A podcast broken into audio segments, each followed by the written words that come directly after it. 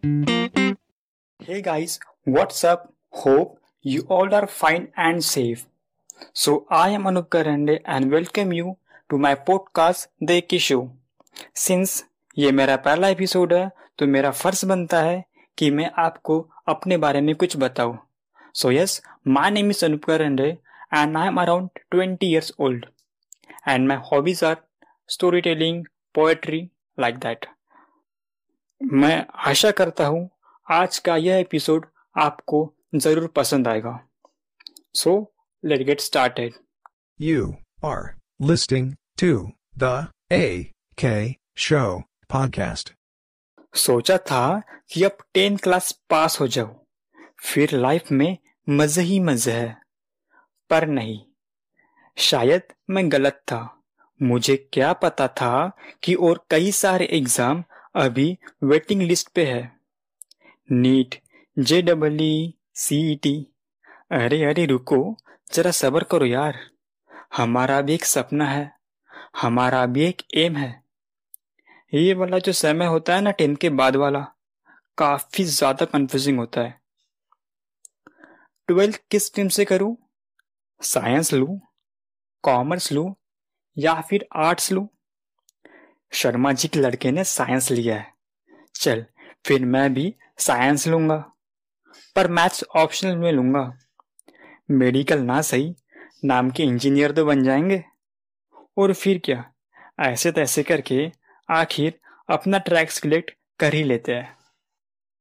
शायद ये वही समय होता है, जहाँ से हर एक स्टूडेंट की सेक्रीफाइसिंग वाली लाइफ की जर्नी स्टार्ट होती है। They are a student any more they are now aspirants और कॉम्पिटेटिव एस्पिरेंट्स मुझे आज भी याद है, जब मैं अपने एडमिशन करवाने कोचिंग क्लास गया था। यार माँ कसम कोचिंग क्लास कम और कोई फाइव स्टार होटल लग रहा था। चारों ओर से एसी की ठंडी ठंडी हवा जो थी और भाई साहब, वो मैम, जिन्होंने अपनी मीठी मीठी बातें सुनाकर न जाने मेरे ड्रीम को नेक्स्ट लेवल तक पहुँचा दिया था। और फिर क्या था? अपने सपने को पूरा जो करना था और साथ ही माँ बाप की उम्मीदें भी तो थी। बस, निकल पड़ा था अपने सफ़र के लिए एक शहर की ओर। अब होता यू है कि आप किसी अनजान जगह जा रहे हो तो ज़ाहिर सी बात है, आपको थोड़ा सा डर लगता ही है। सेम चीज़ मेरे साथ भी हुई। जब मेरे कोचिंग का पहला दिन था, करीब आठ बजे पहुँचा था and I was little afraid I was just praying Bhagwan, आज का दिन अच्छा जाने को ना एंड दोस्त अच्छे मिलने को ना।